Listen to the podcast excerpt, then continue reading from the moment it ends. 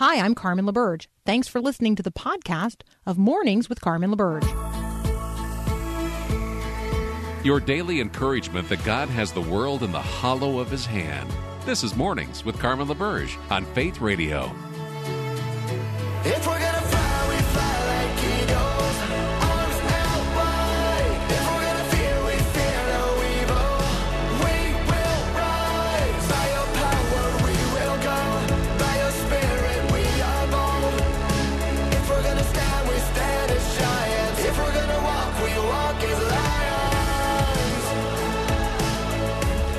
Good morning on this Friday, the 24th of June, 2022. I'm Carmen LaBerge. Whew, lots of international headlines um, this morning that I thought maybe we would round up. Um, because from a Christian worldview, it's not just things happening in our own homes or our own neighborhoods, our own cities, our own states, or even our own nation that matter. It is what is happening with believers all over the world. So, a couple of what I would say um, are religious and religious liberty related headlines from around the globe. First, um, I think it's notable. I mean, in fact, the article says so. I mean, I, this is from simpleflying.com, which, of course, you're probably not reading Simple Flying this morning. But if you were, then you would take note that Emirates Air has commenced daily flights between Dubai and Tel Aviv two years after Israel and most uh, UAE nations signed uh, the Abraham Accords. So you'll remember back in 2020, it was a big deal, really big deal. Um, and this is an an outcome of that really big deal. Um, and so I want to make note of that that uh, that an Emirates Air flight from Dubai took off uh, yesterday and very safely landed. First Boeing 777 service connecting the two cities. There's uh, three flights a day, I think. Um, and um, this is good news. It's good news. It's a it's a sign of tangible peace. It's not just a piece of paper. The Abraham Accords are really resulting in um, tangible peace, and that's uh, that's something to be celebrated.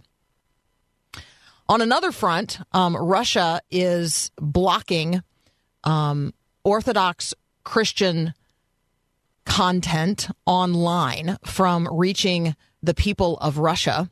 Um, Russia is blocking articles that are being posted by um, at least one man, Sergei Chapnin. But obviously, you know, if they're blocking things, they're blocking content produced by one individual, they're likely blocking content by others. This one just happens to come to the fore because um, Sergei Chapnin's uh, material is widely available and discussed among Orthodox Christians uh, around the world. And so, um, for his material to be censored and not available online, um, eh, he he served um, at the Mos- at the Moscow uh, Patriarchate from 2009 to 2015. So he's well known in the Russian church. He's also well known in um, in Orthodox circles around the world, and his material is being blocked online in Russia.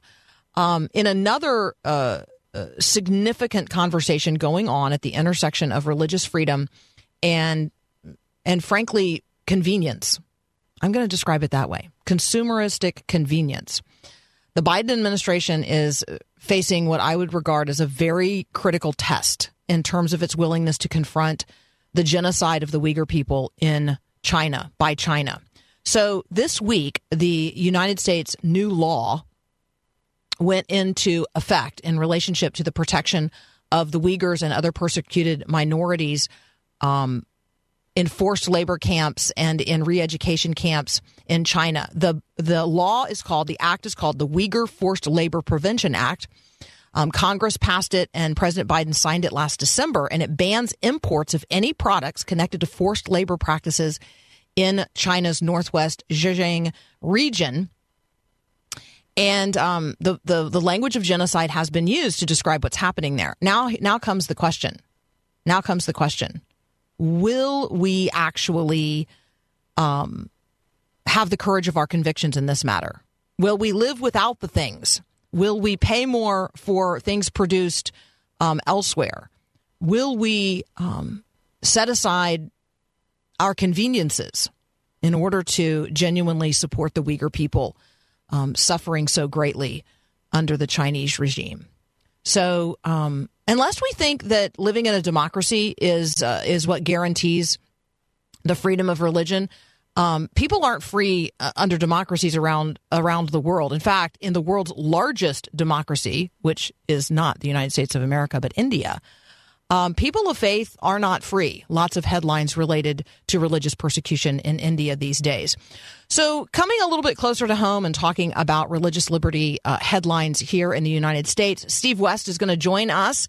Um, we're going to talk about stories from Washington, D.C., Maine, New York, Salt Lake City. He joins us from World News Group. That's up next here on Mornings with Carmen.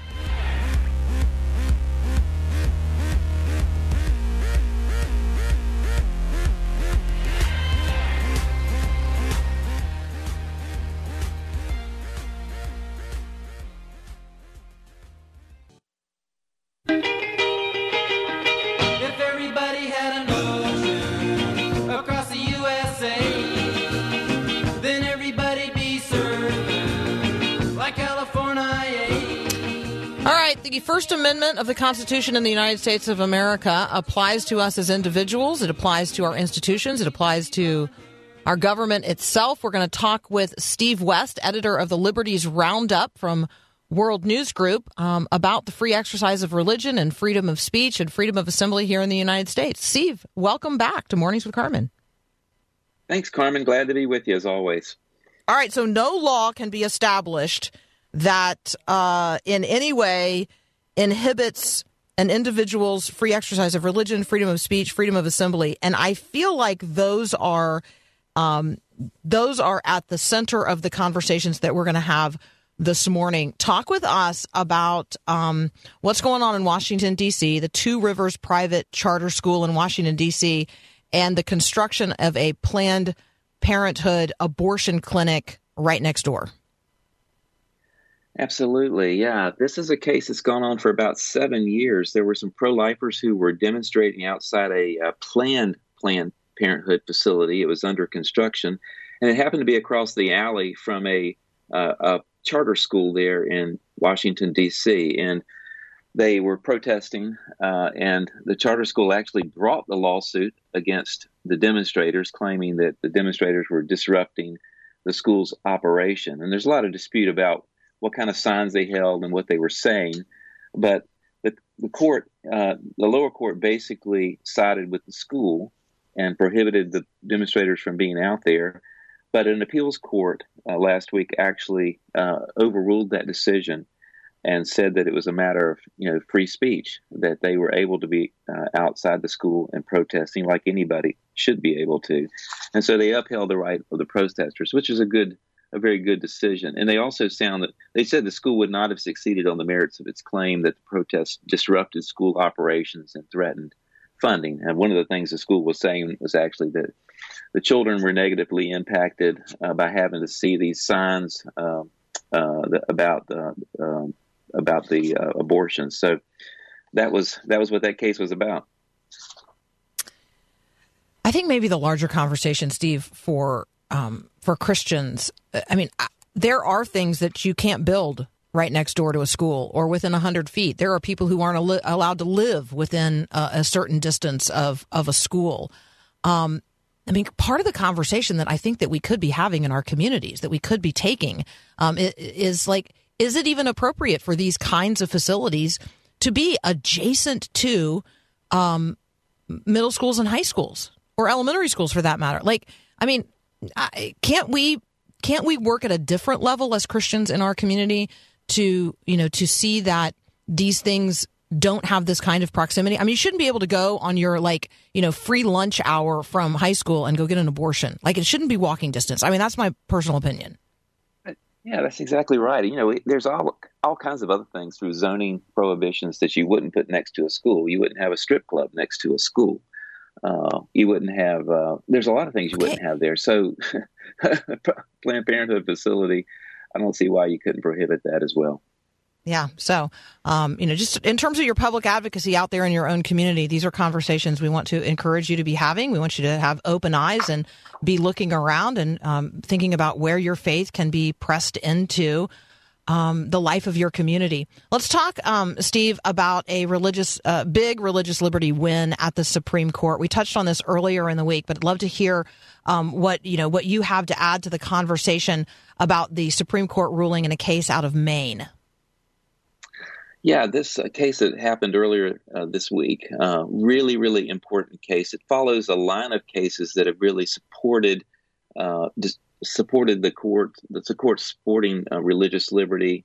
Uh, it's basically saying that um, anytime the government gives out a benefit, a government gives out a benefit to the public, it can't discriminate in providing that benefit based on religion. You know, so in Maine, Maine's an interesting place uh, for public schooling because about a half of the state there are no public schools because it's such a rural state. And so in those areas, what the state does, it says we'll provide tuition assistance so that you can send your child to a private school of your choice.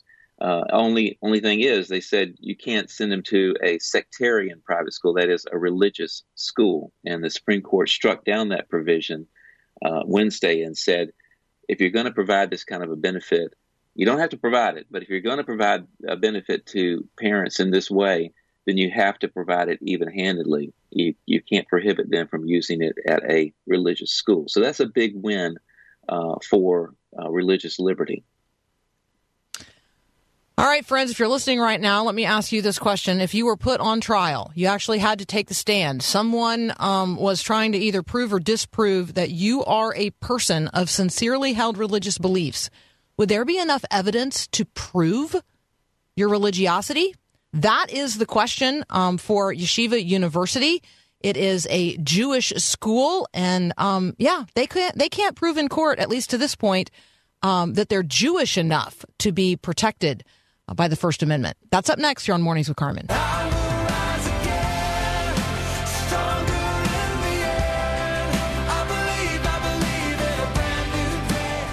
Talking with Steve West from World News Group. Uh, he puts together something called the Liberties Roundup. You can find it at World News Group, WNG.org. So, a judge has determined that Yeshiva University isn't actually Jewish enough to use its Jewishness as a reason to bar an LGBT club on campus. This story, I think, comes down to whether or not an institution is religious in name only or religious in mission and actual practice. Um, how do you see it, Steve? Yeah, it actually did come down to that. I mean, the, the judge here is a state court judge uh, in New York City said that um, it just it, the court just went to the the charter for the school and it says this is a school that's here for exclusively educational purposes, and the court didn't go any farther than that. Didn't actually look to what the school actually did every day uh, in terms of its uh, mission, and the mission of the school is clearly religious. I mean, these these students, um, religion is integrated into everything they do, like like at many Christian universities, and uh, so there's there's male students on campus who study the expected to study the Torah between one and six hours a day. That sounds pretty religious, and here the judge was focused on well, you know, they don't actually come to school to go to religious worship; they come to school just to get an education. And I think some of what is operative here is uh, if, if it's not hostility to a religion, it's just sort of an ignorance of what religion really means, that it's really vital to a person's life and it's integrated into everything that they do, which it should be. It should be integrated into their worldview and, and everything that happens. And so for a university, that's certainly the case. You know, if it's a truly a religious university, it's integrated into everything, and that's true at Yeshiva. The issue came up here because there was a club, an LBGT club, that wanted to meet on campus, and the basically the city used its anti-discrimination law to to argue that uh, the school had to recognize this club, had to allow them to meet on campus, even though that club is not consistent with the school's mission. I think that the the question about whether or not religion is, you know, some sort of set of protected uh, places and practices and people, or whether or not um, the First Amendment protects the full freedom of religious expression everywhere, all the time. It's my worldview. It's the atmosphere. It's the water I swim in. It's the air I breathe. Um, that that is, I think, the confusion um, at the at the culture level here. Um, would you say would you say you see that, or am I uh, overstating things? No, you're, you're exactly right. This shows up in other contexts. You know, there was a case at Gordon College, a Christian college in Massachusetts, where uh, there was a professor there who was not able to get tenure, and she argued that it was because of her support for the LGBTQ community. And the court there ultimately uh, said that, look, you know, um, it, it didn't really buy the argument that uh, the school was making that, you know, religion had to do with every aspect of life and every part of the educational experience. And so I think there's that that that wanting to limit religion to you know what goes on in the church is some practice, um, you know, worship, uh, the sacraments, something like that, prayer, uh, limited to those things, and not not recognize the fact that it's really integrated into life. Because of that, of course, uh, creates a lot of different issues uh, where that ha- runs counter to some of the things that are approved of in culture. So um, this is a a synagogue related university um, established in 1886, and I think part of what I wonder, Steve, when I read stories like this, um, is you know like what was the what was the environment for Jewish people in New York City in 1886 when they made the decision to exclusively say that the purpose for their school um, was going to be educational. Like, there's a part of me that wonders if they they chose to use expressly educational language in their charter because at the time they would have been discriminated against if they had tried to make it an expressly religious institution. Do you see the challenge? Like, because the way that discrimination sort of happens at different points in time, even in the same nation, like people make decisions, institutional decisions about what they put in a charter um, based on the day in which they live, not trying to project, I mean, in this case, what, 140 years forward. Well, that's right. And, you know, I don't know that the charter may have changed over the years. And the charter may have been also constructed, um, you know, written that way uh, because uh, of some, you know, um, federal law that required, you know, the school to be, you know, to say that it had a primarily educational purpose. I don't know the answer to that. Uh, but the court certainly didn't look beyond that. And I think it should have because, you know, the Supreme Court has counseled that, you know, really what matters is, um, like, for example, when they look at employment situations and whether or not a, uh, a school has autonomy in terms of making employment decisions, they say, is this person serving a vital religious function? And they don't look at just the label that's applied to the person's job. You know, if they're if they're actually a minister or not, they look at actually what that employee does. So that kind of applies here. And the court really just dismissed that argument, I'm told, and d- didn't even consider it that, you know, you should look at the actual function, what is actually happening in the school. That makes a lot of sense. Okay, because you're my only attorney on the show today, um, I'm just going to I'm just going to tee this up. Apparently, the Ohio State University has legally formalized a trademark on the word "the." It's the most commonly used word in the English language, and it is now a trademark officially owned by the Ohio State University. The word "the." Does that seem like um, an overreach? And can I use the word "the" without giving a nod to the Buckeyes? That's an interesting issue, and I haven't actually looked at that. Obviously, it doesn't deal with religious liberty, but you know, uh, it, it, I suspect that it's it's in relationship to the name of the university that is using the words "the," so it's trademarked in that respect. And uh, we may we may be making too much of it if we say it's just trademarking the word "the." But I'd have to look more into that, Carmen. Well, I am going to continue to refer to Jesus as the Lord and Savior, um, trademarked or not. Deal? I think you should. There it's you a deal. Hey, as always, um, thank you so much. Hey, there's a lot more at the Liberties Roundup and a whole lot more at World News Group, World Magazine, WNG.org. Check out the story out of Salt Lake City, um, uh, the uh, Copper Hills High School. That's a, a really interesting story as well. So don't miss that one. Steve, as always, thank you so much. Thanks so much, Carmen. Absolutely. We're going to take a moment for Max Lucado.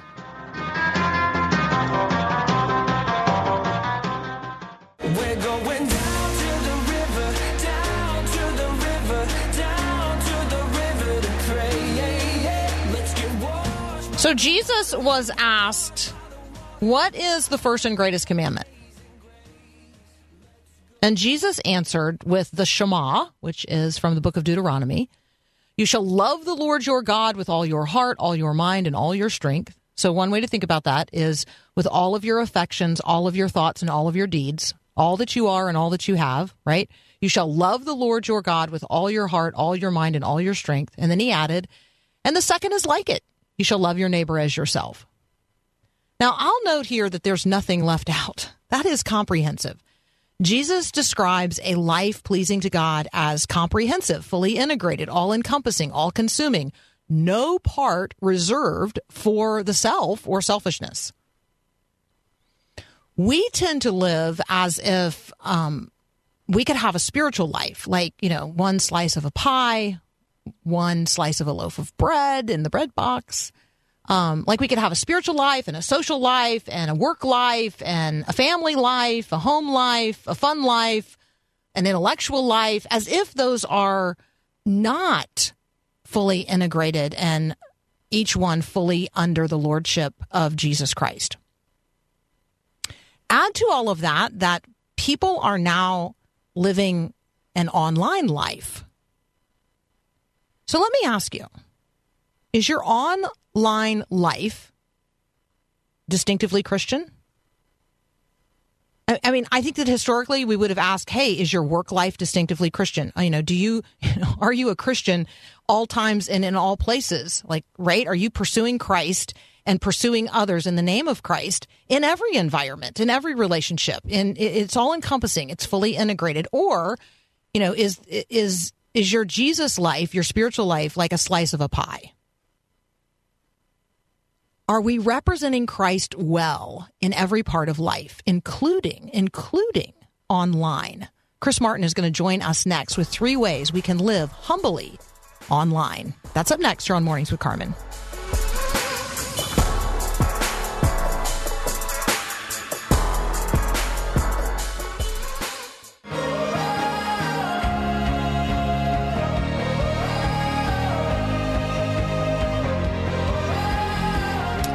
Chris Martin is a content marketing editor at Moody Publishers. He's the author of the Terms of Service newsletter and a book by the same title. He um, he operates, you know, like at the intersection of social media and faith and the effects of social media and the social internet on those of us who are Christians seeking to live out our faith in ways that honor Jesus. Chris, welcome back. Hey, Carmen, it's good to be back. So I'm uh, looking here at an excerpt from your book, Terms of Service, um, also recently posted in your Terms of Service newsletter. Three ways to live humbly online. Let's just talk about, um, let's start with the uh, misunderstandings related to um, humility. Yeah, I think when people think of humility, um, they often think of self hatred. Like, if I'm going to be humble, I have to think I'm awful, an awful person.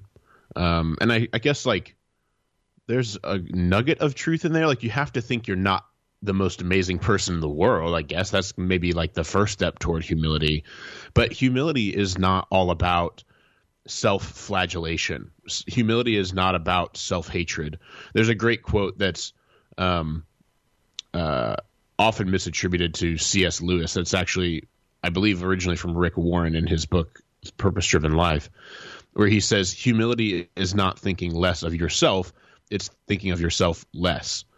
And when I was in high school, my student pastor taught us that humility is understanding who you are in light of who God is. And that's the sort of definition or sort of turn of phrase that I've always used to remember humility. That humility is understanding who you are in light of who God is. Because it's not about, when we understand humility that way, humility is not about who we aren't or what we aren't or how awful we are. Um, but humility is more about having a right understanding of who we are, what we're like, what what our inadequacies are, uh, how we're gifted, even, but always in relation to the God we image. Um, and I think humility really is just a right understanding of the self in light of our relationship with the Lord. And I think when we understand humility like that a little bit better than just humility being self hatred or something like that. Um, I think we can start to. You have to understand. You have to have a right understanding of humility. I think before you can really even start down the path of trying to become a more humble person as a process of sanctification. Of course, not not to earn God's favor. We have that in Jesus alone. But once we find ourselves at a place of faith and where we're following Jesus and we want to grow in our in our faith and grow in our Christ likeness, um, I think if we want to be more humble, uh, we should we should probably have a right understanding of what that is before we even get going. So, um, as a person seeking to bear positive public witness to who Christ is in his reality, like, right, as a person who understands what you mean when you say, you know, I'm going to image God versus I'm going to imagine God and then I'm going to project into the world that imaginary version, right? The thing that I imagine God to be. So we are seeking to genuinely image God, like reflect God, mirror who God is in the world. And we and we do that or we must do that online today. There is a responsibility of the Christian online in the midst of the social internet that is unique and different. And so you lay out some of the things that mark, should mark, must mark our online engagement. Can you um, can you tell us what those are? Yeah, and let me say first, uh, it's really hard. I mean, it's hard to be humble. Period. Um, because But it's hard to be humble online. Yeah, yeah. I mean, it's hard to be humble. Period, because we're sinful and and we even even if we find ourselves filled with the Holy Spirit, we're still prone to sin and brokenness. And uh, but being humble online is even harder. Um, because we lack that face-to-face interaction, it's easier to try to explain away our mistakes or explain away our pride or hide our pride from even ourselves. And so, being humble on online is even harder, I think, than being humble like in a face-to-face personal relationship. And so, how how do we be humble online? And I say this, look, I write this as somebody who understands uh, how the internet works and what it means to be humble. I do not write this as somebody who has perfected this by any means, so be aware of this. Um, but I, I think the first thing we should do is be willing to admit when we're wrong. Uh, there's a running joke among those who have worked in social media for any period of time, myself included, uh, that no one has ever been convinced to change their mind because of a social media argument. You know, there Facebook comment sections or or other social media, Twitter, you know, Twitter back and forths are you know are everywhere, and, and we all kind of roll our eyes at them at this point in some regard if we're not participating in them but I think it's kind of funny to think about like has anyone ever been really convinced by social media arguments? And I'm sure there have been. Don't, don't hear me saying I have empirical evidence to to show that nobody ever has been, but it often seems like people engage in social media arguments more to um, make themselves feel more right than to win minds over to their side. Um, and so I think we should admit that we should be willing to admit that we're wrong uh, if we are in some sort of social media dispute or if we if we post something insensitive or offensive to other people we should apologize for that we should repent of that um, and, and so pride is difficult to shake but i think it, it starts with recognizing who we are in light of who god is and that we aren't going to be perfect and we should just acknowledge it when we aren't um, secondly, I think we should assume the best of others. This is probably the hardest one of these three steps for me. Um, I, I I understand why it's hard to assume the best of others, especially online. I spent so many years running social media for a large Christian organization, and I saw the worst of Christians online. We would regularly have Christians cussing us out on social media for decisions that our company made or people that our company published or things like that. And it, it I started to get a frankly very negative view of Christians broadly because of some super negative interactions I was having with Christians on social media. And so it's really hard to assume the best of others, especially strangers on social media when it looks like maybe they're not being humble or they're being combative or something like that. Um, but I think if we should assume the best, that's not only biblical, I think, um, but I think it's just logical if we're going to have any hope of being humble and and spreading humility through our interactions with people online. And third and finally, I think we should forgive others when they wrong us. plenty of wrong happens not only offline, obviously, but on the internet. It's easy to get into fights with people, even friends, but especially strangers, um, to get in those Facebook comment section fights or those Twitter disputes or whatever else. Um, and it's easy to not forgive people when you don't know them. You know, it's it's easier to, in some sense, not always, but it's easier to forgive somebody you know and who's maybe offended you to your face because then you can actually engage with them face to face and and have this personal interaction. And perhaps you're actually going to be engaging with them on a regular basis. So forgiveness is almost more of a practical necessity whereas if somebody like offends you online in the comment section of a local news post or something like that and they call you some name you may never forgive that person because you will never see them again you will never interact with them in real life. Uh, you'll never have to forgive them in a practical sense because it won't hinder a relationship that you have with them because you have no relationship with them. Uh, but I do think that it's still important for us to forgive a stranger on the internet who offends us uh, because that person still hurt us. That hurt is still real. And I, th- I think we're still called to forgive, even if we have no practical, you know, necessity to do so, because it's going to hinder some sort of offline relationship. And I just think, I think forgiveness is desperately needed in the world of of social media. Conflict thrives online. Conflict is engaging, and that which that which gets the most engagement continues to perpetuate. So conflict is everywhere and it will always be on the internet. But forgiveness is really sort of the antithesis of, of conflict. It's sort of the antidote to conflict. If you forgive someone, the conflict can continue.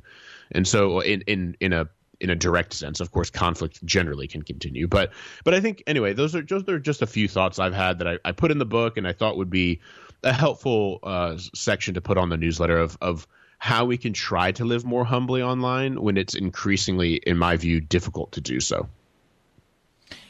Do you feel like, Chris, that there are people who have like an online life, an online persona, um, and it is different than, it's somehow distinct from um, the person that you know? I'm not asking you to identify an individual here. I'm just saying, like, uh, like that their online persona, their online presence, their quote online life is different than, distinct from, recognizably so, their quote unquote Christian or spiritual life. Because I think that the idea that we would have an online life that would be distinct is a problem for Christians. Yes, I think that happens. And yes, I agree with you that it's a problem. And here's what I've often said because some folks will be like, well, what I do online doesn't really matter. Like, it's not real life. Like, it's mm. not, it does, you know, it's not real life. Um, and I have a, I've written something. They clearly have not that, read your book. Yeah, and, and I've written, I've written on the newsletter before that online life is the internet is real life, and mm-hmm. I would say that who someone is online is who they truly are, and who they are offline is who they're uh, purporting themselves to be, um, and and perhaps they're hiding their true selves behind. Uh, you know the social sort of norms that they're having to conform to, um, and so I would say like if you i've talked to carmen i can't tell you the number of pastors i've spoken to. I'm writing a second book on social media specifically for like pastors and church leaders and people like that. I can't tell you the number of pastors i've spoken to who have basically said to me man jim was such a great church member and he's such a nice guy shows up to all the events you know but man i've seen him on facebook you know cussing people out and, and jumping on people and causing all kinds of a ruckus. And that just doesn't seem like Jim to me. And I'm like, man, Pastor, I hate to tell you, but like that's the real Jim. Uh, like that's that's the Jim uh, who's who's not showing up to your church. He, he's he's putting on a face to show up to church on Sunday morning and and small group on Wednesday night. And who he is on Facebook, you see him causing a ruckus. That's probably who he actually is. Uh, and so I, I can't. I mean, I've talked to so many pastors who have had this sort of realization that the people in my church are being formed by the internet more than they're being formed by what's going on in our church and who they are online is very different from who they are when they're here mm.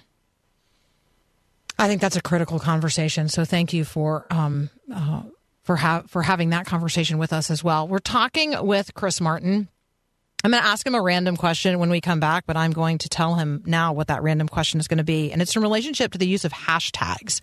So this is a, a, a news um, related hook here um, because there is a, a person who is being criticized um, for the use of a hashtag in relationship to a tweet.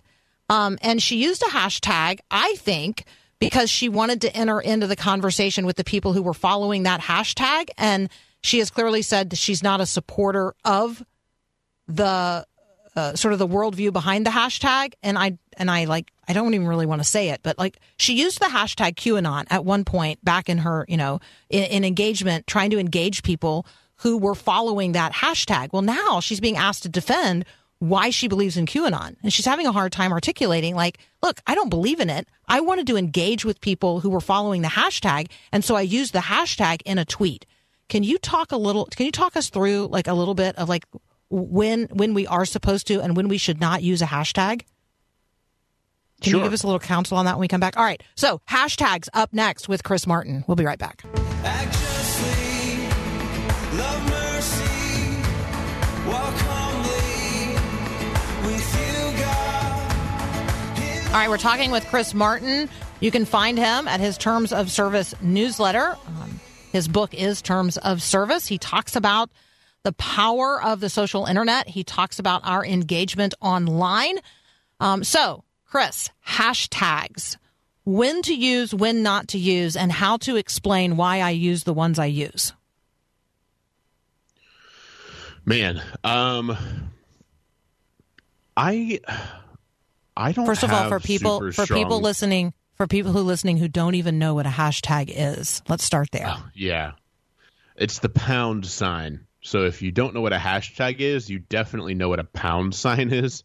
Um, so it's what you use. So to explain hashtags functionally, hashtags were the first social media platform that hashtags were introduced on in a in a broad sense was Twitter, um, and it was used as a means of kind of creating a common thread of di- of discussion around a particular topic. So on Twitter, functionally, the reason a hashtag was created was let's say you were tweeting about uh, the Super Bowl, and you you tweeted, "Man, look at the look at the Los Angeles Rams score that touchdown." Hashtag Super Bowl, all one word, no spaces.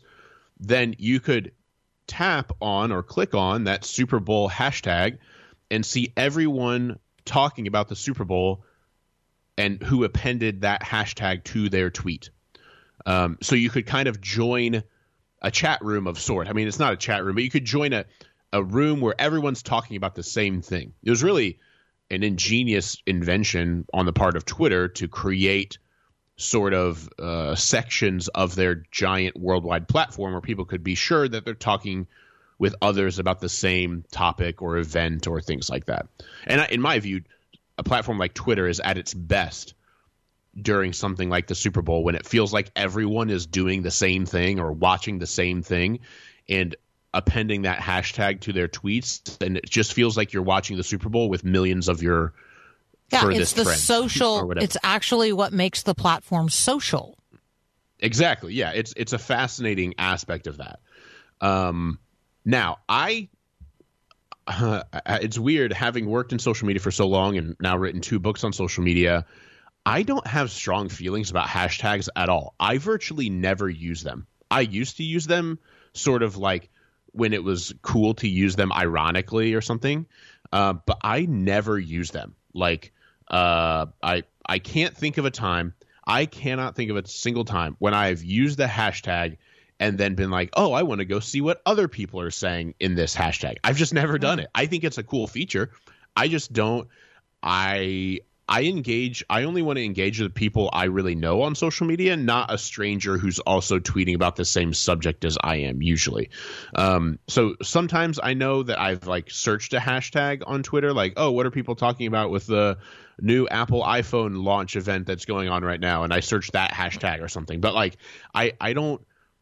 I don't use them super broadly. Now, on, there it's a whole other discussion. Like on Instagram, they're used for all kinds of other things. Similarly, I mean, it's it's a similar concept, but it's also an important way, like to get your Instagram account discovered if you're trying to kind of broaden your audience. On Facebook, they're virtually useless. I still don't understand why people use them on Facebook. Facebook created the like created the function that is supposed to be similar to Twitter, but I I cannot I've never talked to anyone who's been like, oh yeah, I clicked on that Facebook hashtag and then followed everybody who was talking about that subject. I've just never heard of anybody actually using it. Um, so back to your your uh, point or your your anecdote before the break. Um, so I I don't know that person. I don't know this the particulars of the situation that you're talking about. Um, but the per I understand the logic that this woman I think you said is using of like I want I just wanted to engage with the topic of QAnon. I'm not a I'm not a supporter of QAnon. Um, yeah, you aren't you don't support something just because you put a hashtag in it. You're trying to join a discussion about a topic. Um, and so anybody who would grill this woman about putting QAnon in her tweet, I mean, unless the tweet was somehow endorsing QAnon, simply putting that hashtag in a tweet is not expressing endorsement so much as wanting to get your tweet in in the orbit of that discussion. Now, we could talk for a while about the wisdom or merits of hashtagging a tweet QAnon because you're going to attract all kinds of um, rabble rousers with that kind of thing. Like I, even if I was talking about QAnon, I would definitely not hashtag it QAnon uh, because I value my sanity. But like I, I wouldn't, um, I would not grill somebody who puts a hashtag of some kind in their tweet. That are you are you supporting that thing because you hashtagged it? That's not that's not how social media works, and that's not how hashtags work. Well, and if they then tell you, no, I don't support it, it's not my thing, you don't continue to grill them, well, then why did you use the hashtag? I mean, my answer would be because I'm an idiot, but I don't think she could say Yeah, that sure. in, in the environment where she was speaking. All right. Um, so many other things that we could, uh, that we could talk about today. Um, I know that it's, it's rude to ask you to briefly talk about something that you, um, have had expansive conversations about. But can you talk about the internet Google left behind? Because this is um, this is in your newsletter, and I really appreciated it. Yeah, there's a really great article by Charlie Warzel who writes for the Atlantic um, in a newsletter called Galaxy Brain, and he writes just about social internet culture and and various aspe- aspects of social media or the internet. And he wrote a really great article in the Atlantic this week called "The Internet Google Left Behind," and I'd encourage anybody who's listening to go read it. And he just talks about like he, he's wrestling with the good and bad of Google. Um, is it is Google a net positive or a net negative for us? Obviously, there there Google has reported like 8.5 billion Google searches a day or something like that. Yeah, 8.5 billion Google searches per day. Um, that's up from 5.4 just two years ago. And so Google searches are exponentially growing every day. Um, you know, there are more Google searches per day than people in the world or so. And so it's it's kind of crazy, but Google continually points people back to itself. You know, it, it's um, Google used to point you to where to find the answer on the internet, and more and more Google is trying to be the trying to be where you find the answer, so that you never you don't search in Google and then go somewhere else. You search in Google and just stay in your Google search, and they have the answer for you right there, which is of course convenient. But is that good? Like, is that is that best? Is convenience for us necessarily the best for us? I mean, that's a huge question for the internet generally. Um, but when it comes to Google search, like, is it is it good that Google is sort of monopolizing this and pointing us continually to itself, or or should we hope that they would be a little bit more equitable and maybe float some other options to the top of our Google search results and not point people back to Google tools all the time? I think it's a really interesting question. And I think that the topic of sort of internet company monopolies is a super important one that is one that we should continue to wrestle with over the coming years. But I thought it was a great article. The internet Google left behind. And I, if you just Google that, ha, isn't that funny? If you just Google that, you should be able to hopefully find that article or, or go to theatlantic.com and you should be able to find it. Yeah, I, it's a really interesting conversation and very, very helpful. Um, and just a reminder that when I Google something and when Chris Martin Googles something, we do get different returns, which is also just an Yes. interesting, interesting, super interesting aspect of the way it all works. Um, and a reminder that I am the product. I never, I, you have me so mindful of that. Anytime I engage online, particularly on some free platform, I'm like, this is not free. I am the product. And you have Yep. made me mindful of that, and I really appreciate it. As always, Chris, thank you so much. Of course. Thanks for having me. Yeah, that's Chris Martin. You can find him and his Terms of Service newsletter online. His book, Terms of Service, absolutely worth the read. You're listening to Mornings with Carmen. I'm Carmen LaBerge, and we'll be right back.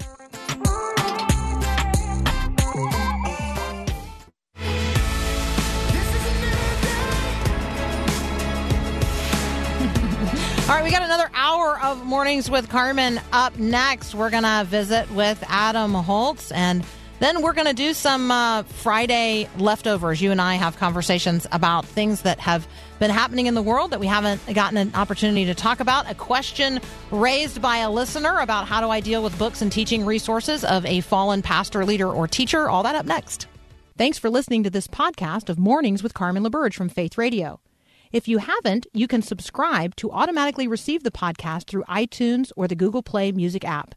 That way, you never miss an episode. It's also available anytime at myfaithradio.com.